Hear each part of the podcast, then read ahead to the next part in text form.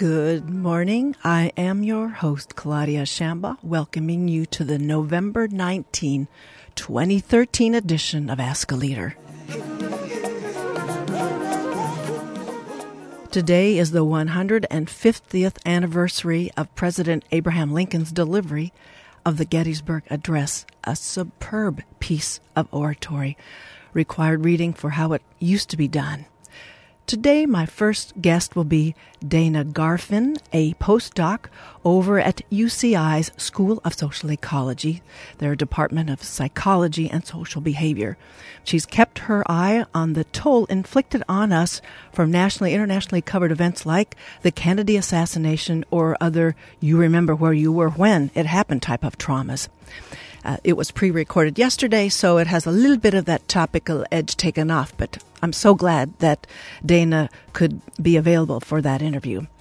Then the second half, UCI German professor Kai Evers has just the perspective we're seeking about that stash of artwork plundered, stolen, or sidelined during the Third Reich that was discovered recently in a Munich apartment.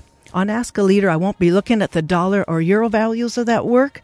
No, it's all about the ambiguity surrounding the collection. And while we do all of this, we welcome a KUCI intern, Isha Dubey. Hi. Hello, Isha. Hi, how are you? I'm thank you fine. And you this morning? Yeah, I'm good. I'm and I'm excited to be with you. That's good. And are you planning on doing a public affairs show next quarter? Yes, I am planning to do kind of different. Okay, Um, what kind? Um, I just want to keep it very, very general and talk about all because I've recently moved from India. So, you know, I want to share all those experience I've had there and I've had here because it's it's funny, interesting, and amazing. All right, I can't wait. I want to. I want to know what block it is. I'll uh, we'll Sure. get you a promotion so everybody is reminded. And basketball coverage and other uh, Oh. shows, or will people be reminded of your show. So, um, Yeah. good luck that. And Thank thanks for joining us. We'll be folks. We'll be right back after a brief station break and hear what Dana Garfin has to tell us.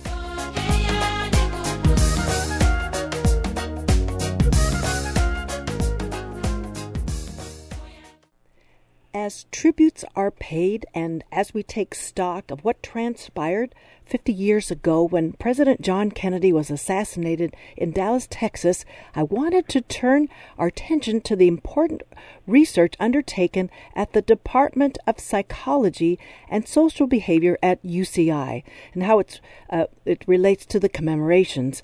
How do we individually process the trauma of such an event? Covering this is my first guest today, Dana Garfin, PhD, with her research on indirect experience of the trauma, what the toll it is on mental and physical health. Dana Garfin is a postdoctoral scholar at the Department of Psychology and Social Behavior, and she's the project director of a study examining reactions to the 2013 Boston Marathon bombings. She completed a BA from the University of Colorado and her MA and PhD from UCI. Dana's current research focuses on how early negative life events and community disasters are associated with physical and mental health outcomes. Her research projects have included two studies psychological reactions to the 2010 8.8 magnitude of the Chilean earthquake, a longitudinal study of psychosocial development in 2,200 British children, and a National Science Foundation funded longitudinal study of how turbulent social events, that is, terrorist attacks, economic crisis, are associated with mental health outcomes. Welcome, Dana, to Ask a Leader. Well, thank you. Thanks for that introduction. Well, yes, indeed. Television in its infancy now then uh, had a huge role in developing John F. Kennedy's political cachet with his telegenic delivery and his presidential debates, his press conferences, and his entire presidential profile. It would therefore, Dana Garfin, seem to have intensified the impact of the televised coverage of his assassination and the unfolding events of those four days, would it not? Tell us what role that the early television would have in the whole nation with three broadcast networks have on uh, the kind of trauma that people experience collectively. Right. Well, I think that the role that the media tends to play in these types of events is that they allow us to experience these events together. So, um, you know, before the proliferation of this sort of large scale media coverage, you maybe would read about something or see an image, but, you know, in modern time, and certainly um, this has only increased recently, but I think even during the time of the Kennedy assassination, um, you know, there was this event that was videotaped, which could then be subsequently replayed, and these images were widely distributed for the um, throughout the population. And so I think that this allows people to really f- get the experience like they may have actually even been there. Right. During the event. Right. I mean, I remember I was just full disclosure. I was about fourth grade, and I and I can attest as we talk about this it really did sear in my mind some very vivid impressions. I'm not necessarily Dana Garfin thinking about so much the graphic part, but just that what a what a sort of irreversible, sort of a, a, a, a sort of unprecedented kind of uh, of an event that it was in in the national experience, a leader being taken out. So it uh, definitely that. Well, um, let's talk then. Uh, what uh, the people they had a there was the Zapruder film. I think I'm not sure if that was provided right away. Um, there there were um, there were iconic images, and that's been covered all over in the press. Now I don't want to repeat what everybody's already been hearing, but we want to talk about what those iconic images have, what role they've played in deepening the traumatic uh, impact on our psyches, on our physiology. Well, I think certainly emerging research has um, has indicated that when people are experiencing these images or even when they hear survivor narratives uh, they experience this they can experience this sort of vicarious traumatization. They we see people who were we call this indirect exposure. So whether you heard about this after the event somebody told you a story you saw these images subsequently or you saw these events occur live on like subsequent events occur live on TV um, we see that people tend to are often respond, or at least sometimes respond, with these symptoms that originally we thought only could be experienced by people who were directly exposed to the event. So they will experience acute stress symptoms. Um, they will experience anxiety. They will experience post-traumatic stress symptomatology, and and these can, these sorts of symptoms can occur for people even who weren't at the event and and who did not see it in person. Well, Dana Garfin, tell us what might be uh, predictors for the impacts. Is it is it the type of person we are? Is it the connection? Uh, that's what I'm when I'm uh, doing some research on the topic. Some people were talking about in their grief and all that. They they one grief doesn't affect them as much as the grief with another person and they were thinking it was that connection and i imagine the connection with the with camelot might be a reason for why that indirect experience has such a powerful impact on us well i think that we see in our research we've seen a variety of demographic predictors that may predispose somebody towards experiencing distress after a subsequent event, whether okay. it is direct or indirect exposure. Um, certainly there's been a lot of research that supports a sensitization hypothesis, which basically means that if you've experienced traumatic events in the past, um, similar traumatic events, or sometimes even events that, that are not similar, this can predispose you to more negative reactions following a subsequent event. I think that you know people who tend to be anxious, people with prior mental health problems, they do tend to be more at risk. Um, people from lower socioeconomic status can often be more at risk. Women can often be more at risk. Um, so these are the sorts of groups that we see. Uh, they tend to be more at risk for problems when they sort of directly experience an event, and they can also report greater dis- distress after a subsequent event. So there's an index maybe of vulnerability. And I'm not saying that women are more vulnerable than men, but I think in some of the scheme of things, it is a man's world, folks. that, yeah. that, that might be a, the predictors is how they inter- interpret themselves, see, perceive themselves as a, as a vulnerable individual. Well, and one caveat that I, I will say, especially with um, with gender effects, is that it's always unclear whether women are just more likely to report these kind of symptoms. Okay. So, especially with uh, with the gender effects, you know, we always have to acknowledge that that could be a possibility. That you know, either a men tend to experience these sorts of events differently, and b that they may report symptoms differently. So, so. denial might be a, a, a, factor, and it's hard for you to get at that. Yeah, that is that is definitely something that's um, hard for us to get at. For oh, sure. And okay. I think that that's when you me- mentioned these sort of physiological responses. Yes. There's an increasing interest in understanding the stress response from a physiological perspective, and that can give us a little more insight into how these individual differences in response to stressful events. I see how they're actually processing it. Exactly. Well, for those of you who've just tuned in, you're listening to Ask a Leader on KUCI 88.9 FM in Irvine, streaming around the world, around screens and headsets and TV sets uh, on kuci.org. My guest is Dana Garfin, a post doc scholar at UCI examining the effects of indirect experience of trauma. And we're talking like a, a national, wide, widely experienced trauma. Uh, it's in the such the case of the uh, Kennedy assassination.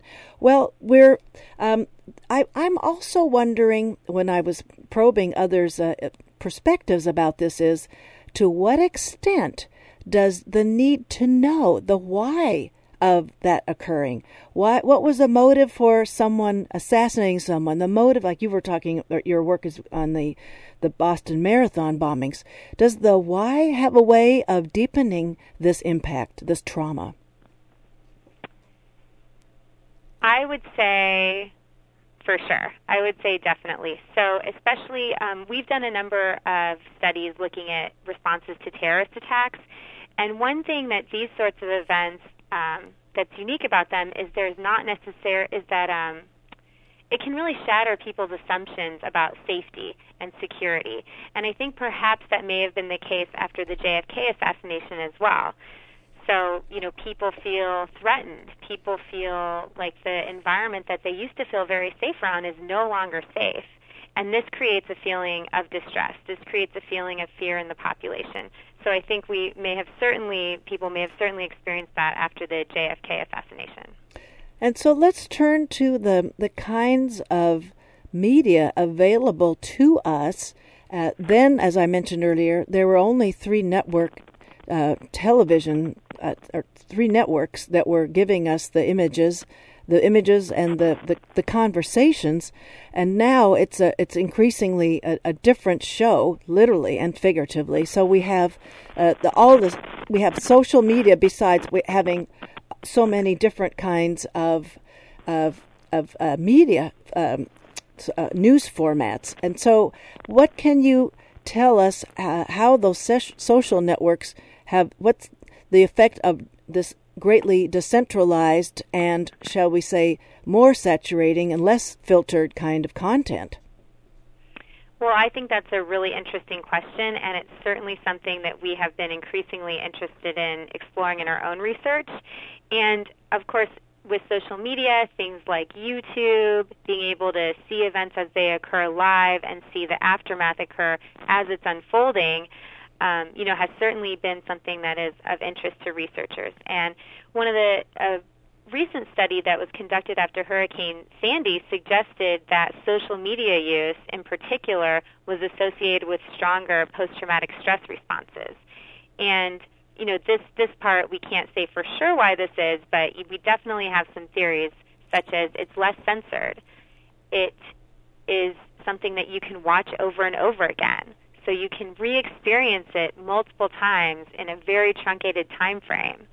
Um, okay, and so that that so we'll talk about that the the saturation and the and the threshold. Yeah. So what what um, are we all we're created differently in terms of uh, of the saturation? How many times we can view something, or how much what what sort of time we're stacking up looking at that without any other kind of uh, influence coming in, cor- kind of correcting the disposition or correcting our our perspective.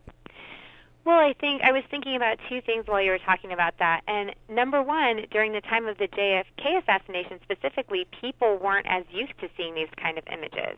So yes, it was new, right? Yeah, it was new, so that they could watch them on TV at all after, after the event, you know, may have been particularly distressing. Now, people may be a little um, more numb to some of these events, but we did see, you know, there was quite a bit of research that was conducted after 9/11 that showed that about 4 hours was the time if they had watched more than 4 hours of media coverage in a day in the weeks following 9/11, that was a particularly strong predictor of distress. And what findings like this suggest to us is that, you know, it's good to be informed.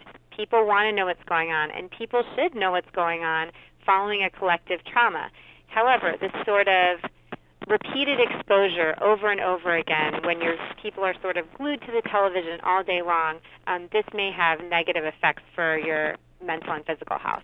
Well, and the well, let's say what the quality of the coverage is it is it the discussion of it? It's is it the interview? Is it uh, is it the uh, the limousine driving down the toward the knoll in Dallas, or is it the airplane slamming into the the World Trade Center? Is it, it what does it matter what part of the coverage that we're taking in?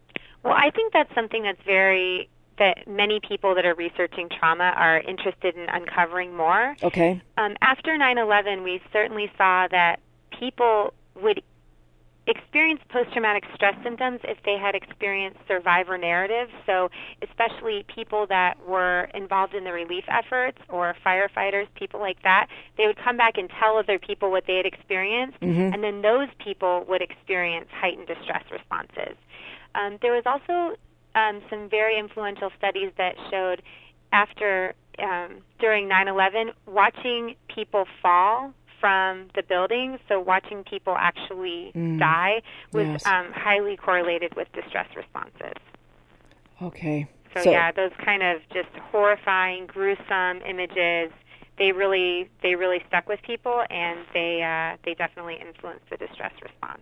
With that visual wiring that, um, that deepens that. Exactly. Oh. Like you see people, you know that those are real people, and, and that has a really strong effect on people. Taking pause with that. If you've just joined us, my guest on Ask a Leader today is Dana Garfin, and she's studying the psychological, the physiological impacts that a nationally shared trauma, such as the JFK assassination, 9 11, the, the Boston Marathon bombings, have on us as individuals.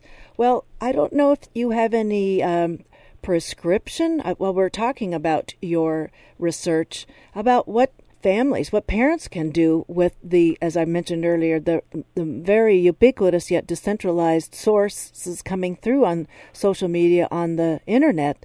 We, we can have absolutely no idea what young children who can't manage this content, but what they're actually getting exposed to.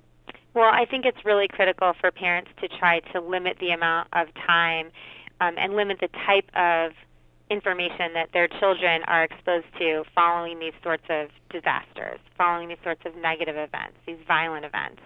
Um, you know, after the Oklahoma City bombing, the findings indicated that children who were nowhere near the bombings experienced very strong distress symptoms.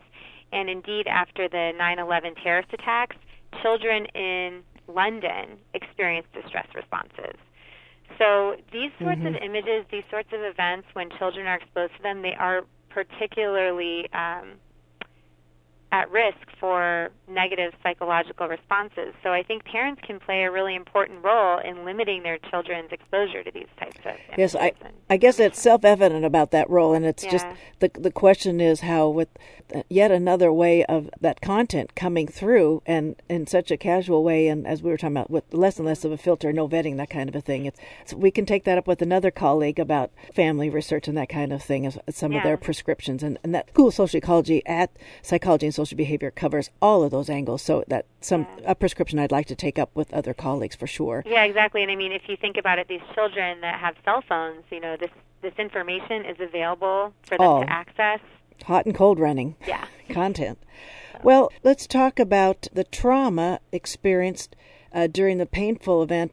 Now, what do we uh, know about people who have start who've lived who were born after like the JFK assassination or a lot of young people have been born after 9/11 are they also prone to some kind of trauma even though it wasn't in real time that they as uh, as individuals were experiencing that Well, I would say there's not been a lot of research to support that specifically. Um, so I think that that is a really interesting question, and I think it's something that uh, could definitely be explored in empirical research. I can say that there has been studies that have shown that watching anniversary coverage of traumatic events is, is associated with increased distress responses, and we can certainly see that people can experience delayed psychological distress. So at the time of the event, they may not have experienced a heightened distress response, but subsequently, even years later, the distress response can emerge. So whether that extends to people who were not born at the time, I don't think there's been extensive research about that. Um, I believe there's been a few studies that have looked at that in regards to um, the Holocaust, but uh-huh. I, I, think in general that that's pretty limited. Although it's the connection that would matter. If yeah, yeah, I think it's the, I think it's the connection more than um, I don't think people. There haven't been a lot of studies that have looked at whether seeing historical events, seeing media coverage of historical events influences um, distress responses in people that were not alive or cognizant during that time period. Well, it's interesting you're talking about the the persons who are sub- subjected, presented new data mm-hmm. Uh, in the commemorations, and I'll vouch for some of the the uh, accounts. I have never uh, been privy, and I think a lot of people haven't, because some of these accounts were kept private for obvious reasons. These people had enough to to process their immediate uh, what what they witnessed, and I'll vouch for my reading an account of a, an emergency room nurse in the L.A. Times uh, yesterday, and I thought, well, it hadn't even it hadn't even occurred to me what what was uh, it like with uh, in this unprecedented situation, uh, decisions that were made, and the conduct of the physician, and how she, she, she in herself was trying to figure out what. She said everything was out of context, but it was a very, in a way, kind of graphic, and I wouldn't have. Uh, I wouldn't have thought about that. So it sort of enlivened for me uh, what uh, what was going on then that I, of course, wasn't even thinking about in fourth grade or when I was 24 or 34. So it, it the, the, they are vivid, and I guess there's just more more ways to present the material with uh, again to our decentralized media outlets of, of sorts. So it's a uh, you're you're very right about the commemoration. So, um, and you were born after that, so that doesn't have the same kind of effect then, therefore, on you. As as would uh, nine eleven, you were an undergrad at that time, or almost an undergrad. Um, yeah, I vi- well, I vividly recall where I was during nine eleven.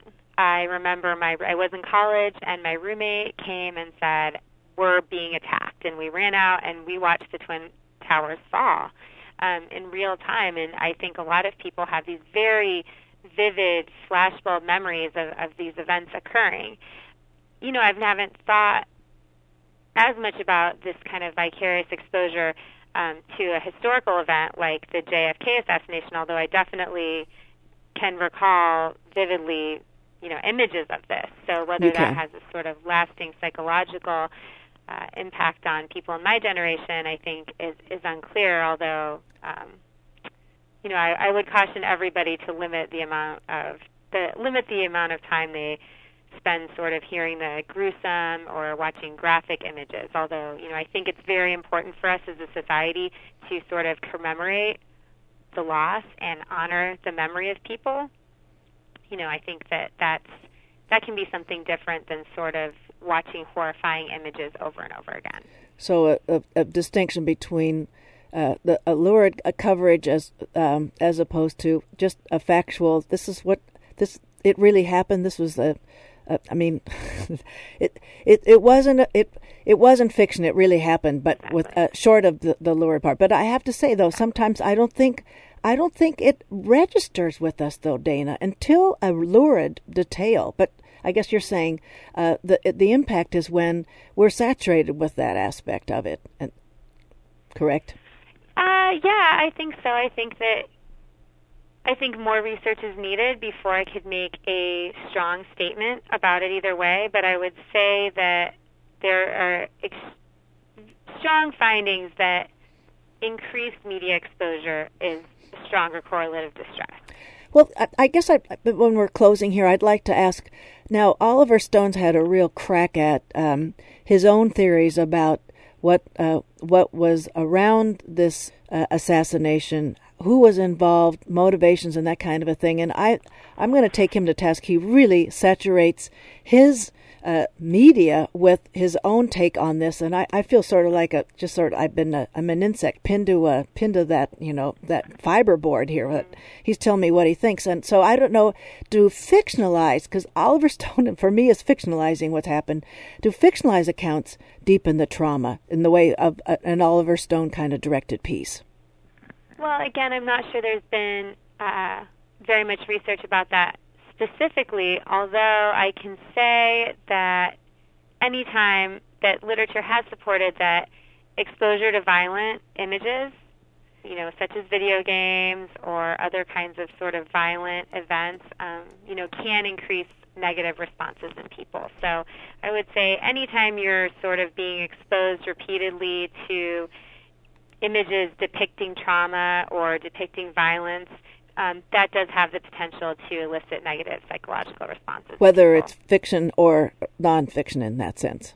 Um, yeah, I, I uh-huh. would agree with that. All right. Well, thank you, Dana Garfin, uh, for being on Ask a Leader. Thank you for your time. It's really been good to talk with you hey, today. Thank you. It's been uh, great to talk with you as well. Thanks for having me. All the best.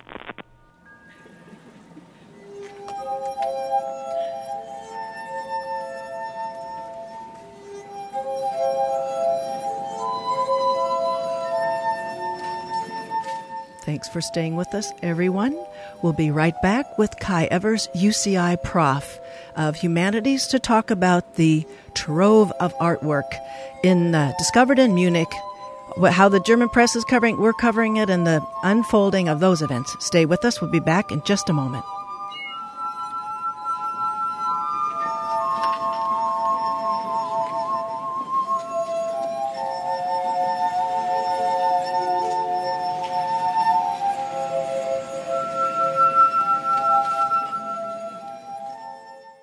Okay, everybody, thanks for joining us. That was a street artist who was performing the the Alleluia choral piece that Leonard Cohen had written.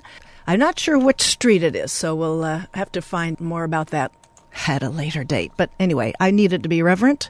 Now, um, for this portion of the show, I'd like to t- direct everyone's attention to the in early November, a German magazine published the existence of a privately held stash of artwork that had been unaccounted for since the Nazi regime took possession of the art that was either considered degenerate art, work which undermined the cultural vision of the Third Reich, or art that was liquidated for money to finance the war machine. The family members in possession of the work have bobbed and woven from the authorities ever since, that is, up until February 2012. Taking up these fascinating developments with its commentary on uh, uh, eccentric art lovers and on the German government and media is Professor Kai Evers. He's a German professor at UCI's School of the Humanities. His research interests include modernist literature, German film, European studies, catastrophic imagination, and representations of war, violence, and risk. He comes from the Schleswig-Holstein region, and that is in northern Germany. He moved to the U.S. in the early 1990s and his late 20s. He completed his PhD from Duke University, and prior to his UCI appointment was at Middlebury College. Today, I welcome Kai Evers to Ask a Leader. Hi, Claudia. Hello, hello. So, you too have been following the uh, German press, and you've uh, when we first uh, talked about doing this program, you've noted some differences, and we'll we'll go back to those that uh, differences in the way the Germans and the Americans are covering this story. I guess to I'd like to summarize that about four 1,500 works of art. And then I've noticed, and maybe you have noticed too, Kai, that there's been a number, it's been a sliding number. First it was 1,400, then 1,300, and then over 1,500 pieces of work. So I guess it just goes to show how difficult it is nailing down the details with this. The, um, but the son of the uh, Hilde, wie sagt man das? Hildemann. Um, Hildemann. Hilman Gurlitt. Um, the son is the 90 something guy that had this stash in his apartment. His father died in a car accident in 56. And so ever since then, the son um, is a recluse of questionable mental faculties, seems to have lost his grip on reality, except for his financial savvy of living off the selective sales of pieces of work to support him. So um, let's talk about the um, the situation that first what happened? Why do you think it took so long? And uh, which magazine, I'd like to know, sprung this story finally? What took so long between the time that the German authorities found this work in his Munich apartment and this? Uh, I mean, if the magazine that I'd like you to let us know what if you know which one it is. Um, how long? Um, much longer it might have taken for this art to be uh, finally discovered and therefore dealt with with the, the so-called the provenance, the ownership, legitimate ownership of, of the work. Yeah, it's a very strange story that that sort of started like a crime novel. Really. Yes. I mean, it's it started in September 2010. Right. Uh, on a train between Munich and Zurich, and the border control sort of had the suspicion that an elderly man sort of had possibly a black account in Switzerland. Yes, he had about fourteen large amounts of cash with him. Fourteen thousand dollars. But he had in pound. It's in pounds, but I'm not sure if that was quoting the um, the in the frame of reference the the Guardian in England, or if it was the um, I'm not. It doesn't clear what currency, but fourteen thousand, and it was it was a legal amount. It was just under the legal ceiling. Yes. So they watched him for a year, and then in, in September 2011, the state issued a search warrant which then was not executed for another five months. It was finally executed in February uh, 2012. And they expected te- tax evasion. They didn't really expect very much. And when they then searched the apartment, they found this treasure trove of lost art. I mean, yeah, I mean, the numbers differ, but around 1,400 paintings and drawings. And I guess sort of they were stunned by what they found as well. And they kept it from the public. That they hired an art historian, one single art historian, who was then responsible uh, to search for the provenance of these paintings and drawings. But they did not go to the press. They did not make it public. They did not ask the public to help identifying these images. And only uh, when the news magazine Focus uh, published the story now in November, now suddenly sort of everything happens very, very quickly. Uh, sort of the, the, whole dynamic suddenly changed. So, how did you think the art uh, journal got wind of this? Um, then they're not entirely sure. I mean, they might have gotten sort of some information from from officers on. I mean, it, it's not quite clear sort of how they initially got the information. But ever since, more and more, sort of basically all the German newspapers are over it, and one detail after the other comes out about the father who was the art dealer uh, and who probably collected, I mean, all these artworks or took them into his possession, and more and more information about yeah his son, who is a very strange figure. He who is not in Germany. You have to be officially registered. You have to have health insurance and, and, and all these kind of things. This man officially hardly exists in Germany. That not the father, this, the ninety-something son of the father who was the art dealer, Cornelius. Was not re- he was not registered as a resident of Munich, and he hadn't been paying taxes for. Uh, yeah. I'm not sure as long as he's been a Munich resident, but yeah, he never held a job, so he never had to pay taxes. He lived off this art collection, as far as we know and that and we're going to talk about some specifics of how he was able to do that. But so and his father i'd like to backtrack a little bit.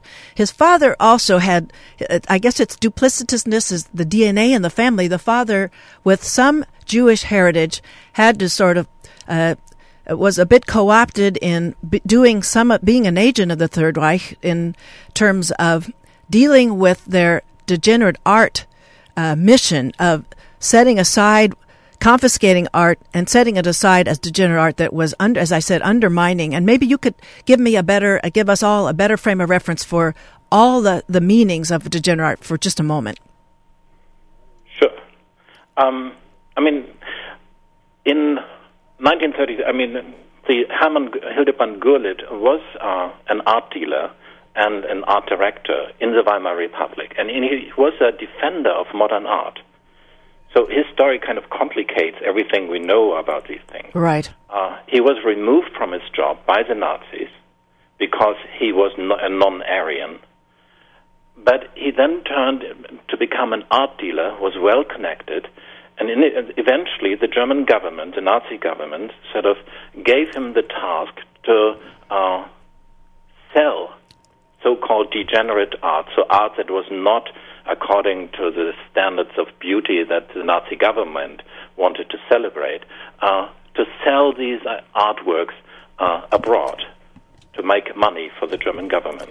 But it wasn't just the degenerate art that they, it was actually a, an expanding sort of collection that was sold off for the war machine, if I understand Yeah. correctly. I mean, so there's so many moving designations and targets in this unfolding story. Yes, no, and, and he was also involved in buying art. So when Germany uh, went into France and, and sort of Hermann Goering asked sort of to get sort of European art into Germany for his own collections, uh, he also bought sort of under pressure, putting the sellers under pressure, uh, bought artworks to bring them into Germany. So anything from Albrecht Dürer uh, to uh, more contemporary romantic art. And it and I think even uh, Adolf Hitler was uh, even furnishing with some of this uh, plundered art in Paris. So it's sort of, there, there, this art was moving around for, for different kinds of purposes. So uh, the fathers, I said, um, oh, he. So they were laying low with uh, this art after the war was over, and then there was that complication of the what we you and I were talking about the monument men, the monuments men, which were that was largely they were the Allied forces. I guess they were largely Americans, and the commander was uh, led astray by Gurlitt, um, the uh, the father Gurlitt, uh, by his he.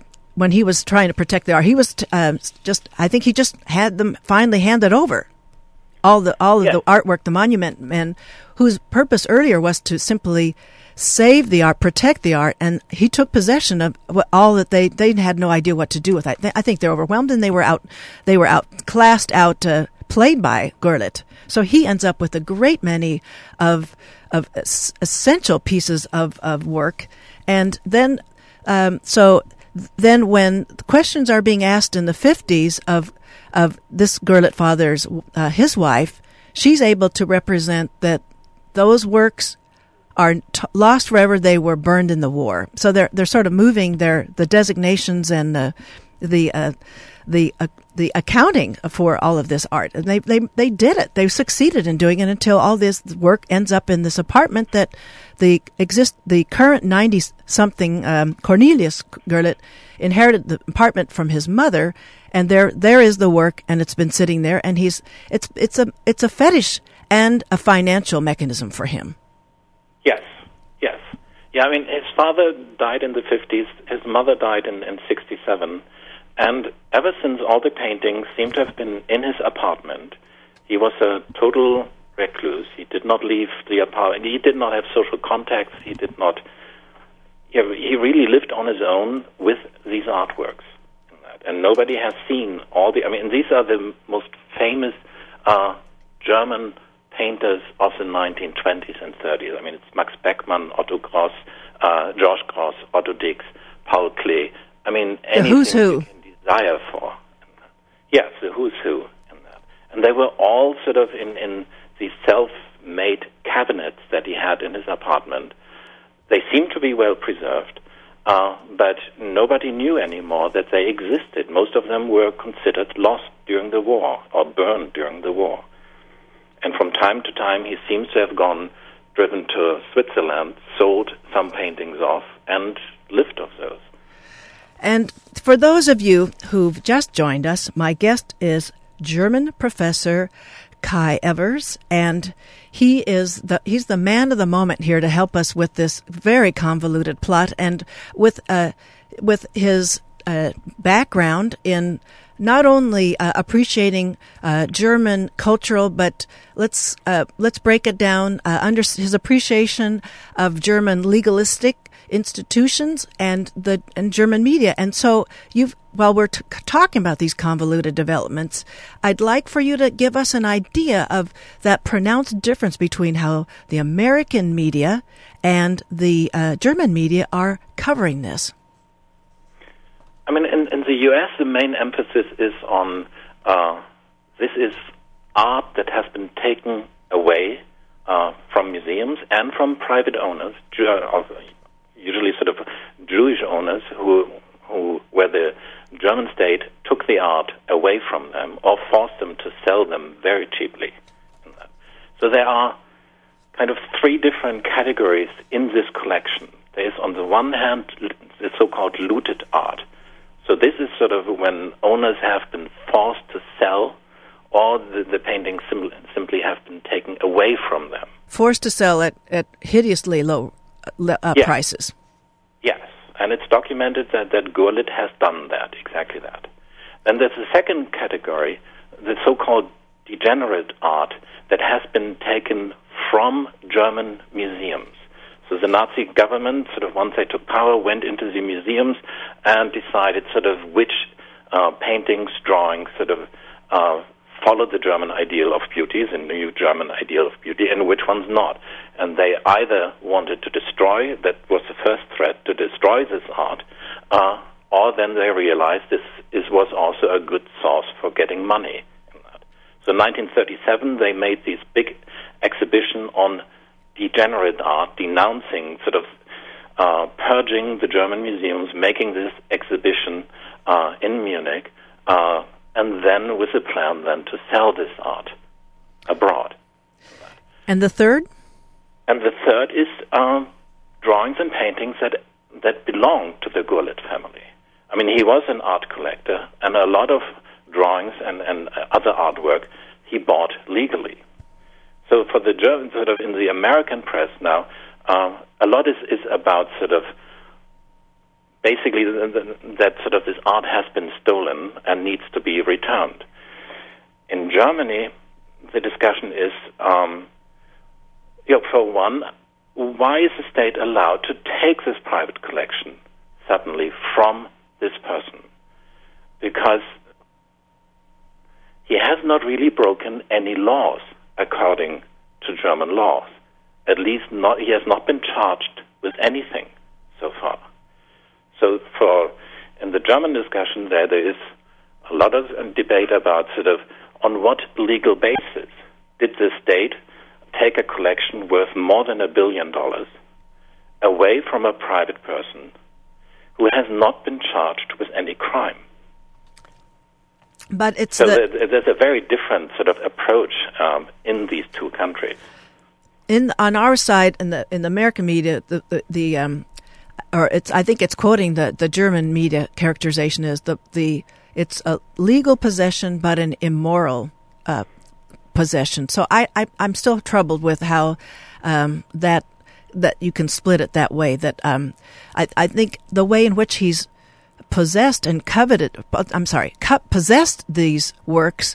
It's uh, it's been it's such a a calculated uh, uh, seclusion and and hiding that it's that's it's not just immoral. It it's as though he knows there is a legal um, barrier to allow him to continue to hold those but he but because he's I guess uh, just a bit uh, bit off mentally. He's a bit off, and he doesn't have any understanding that those works were in other people's living rooms and art galleries. He doesn't make yeah. any connections at all. So I, I mean, I legally there one can draw the the ownership back to the pre-confiscation step, and then I say that's it's no longer a legal possession. It's a uh, it's a a, string of, of illegal um, uh, of takings uh, of these. Uh, it's not just valuable; it's their their family, their family relics. So, um, I, am help me out with that distinction that's been made in. I guess maybe it's in the German media, but it's been made and it's been repeated here. I mean, that is one of the reasons why um, the German government did not publicize the found the finding of these artworks for such a long time. They had the plan of first making sure sort of the legal basis of every of ownership for every single drawing and painting. And so they worked on that for 18 months and kind of they assumed to have found sort of the ownership for 500 of them so far. But they so they wanted to take all the time they they have uh, to work on their own to find out to, whom these legally belong. And th- this is for the Germans a very important question. Uh, I think it is to them clear that that it is not legitimate what is occurring but they are working very much on the legal basis. And today, the federal pros- prosecutor uh, announced that um, more than 400 of these artworks should be returned to Cornelius Gurlitt as soon as possible. That's one side of the coin, and then the other is uh, I'm going to backtrack when you're talking about uh, the, the the very sort of s- small uh, number of personnel involved, but there, there's always been the lostart.de website that would allow so many other people to cooperate and contribute toward legitimizing the actual uh, the, the the legal possession. That, that was like the the the data pool, the brain trust was really shrunken under the uh, the the current the previous sort of German investigation in that the the ways in which some of the art has been successfully returned to the owners in other cases was because that that brain trust was opened up to the international public. So I, I, I sort of take exception of the German government's interpretation of uh, the uh, of, of who's the committee to determine provenance. Yeah, no, absolutely. And I mean, in, in the two weeks since it has begun to be publicized sort of which paintings, which drawings uh, are in the collection.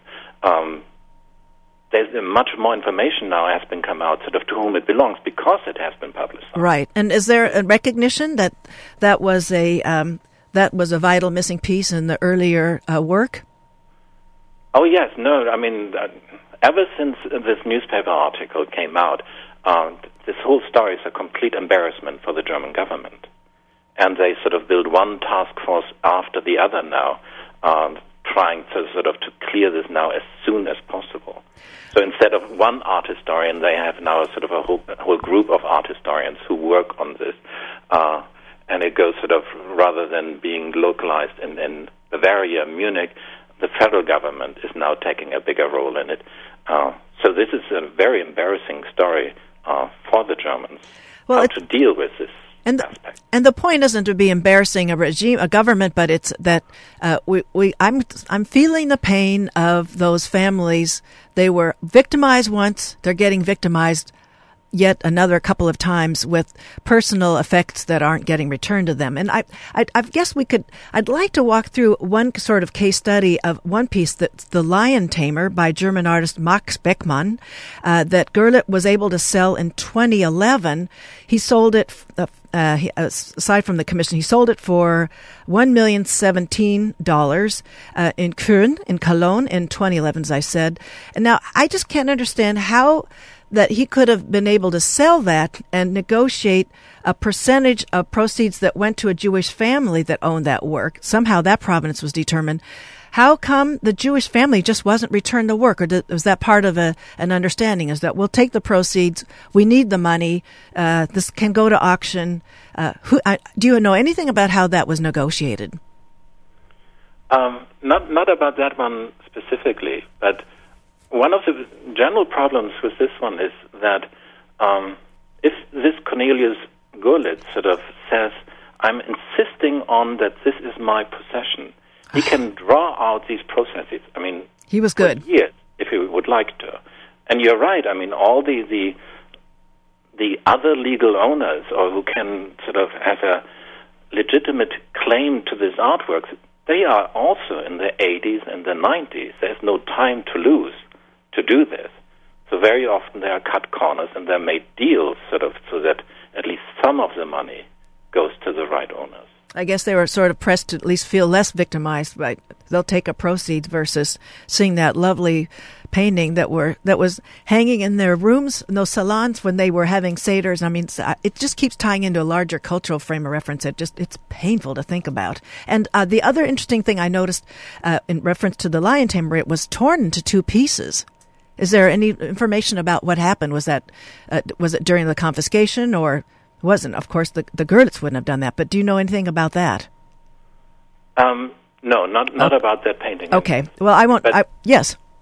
But I mean, in in general, what initially it had been sort of said that a lot of these drawings and paintings have been in bad condition in his apartment. But the more news come out, the more it seems so that he took relatively good care of them. So he did. He certainly is an art. I mean, he's a very strange art lover. Right. But he certainly is an art lover who would not harm these paintings in that, so that at least not intentionally.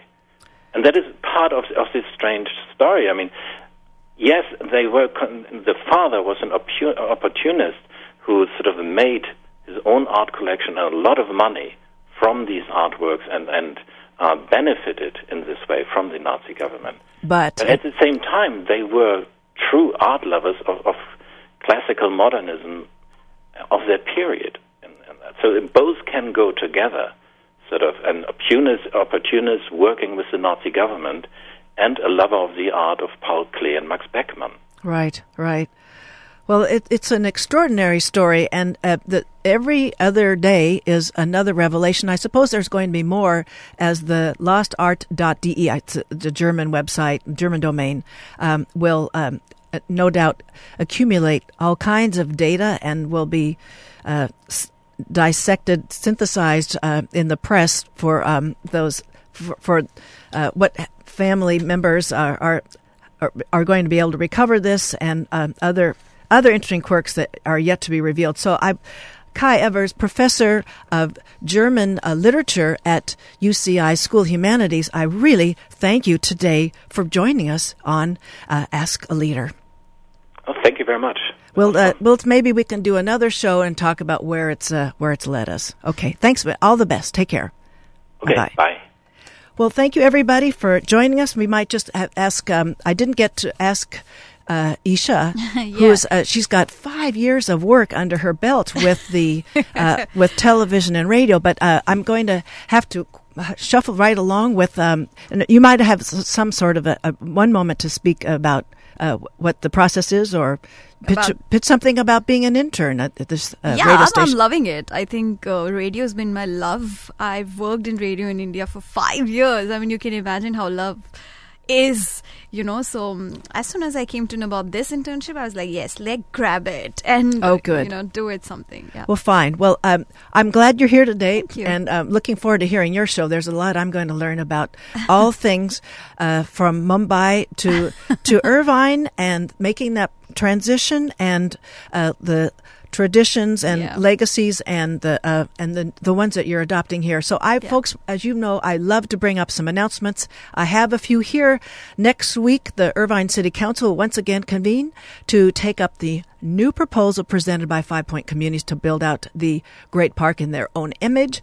I say witnessing the process underway has abundant yields, and to chronicle chronicle it would be to place an article in each section of the newspaper the Metro News, the opinion page, sports, and the art sections.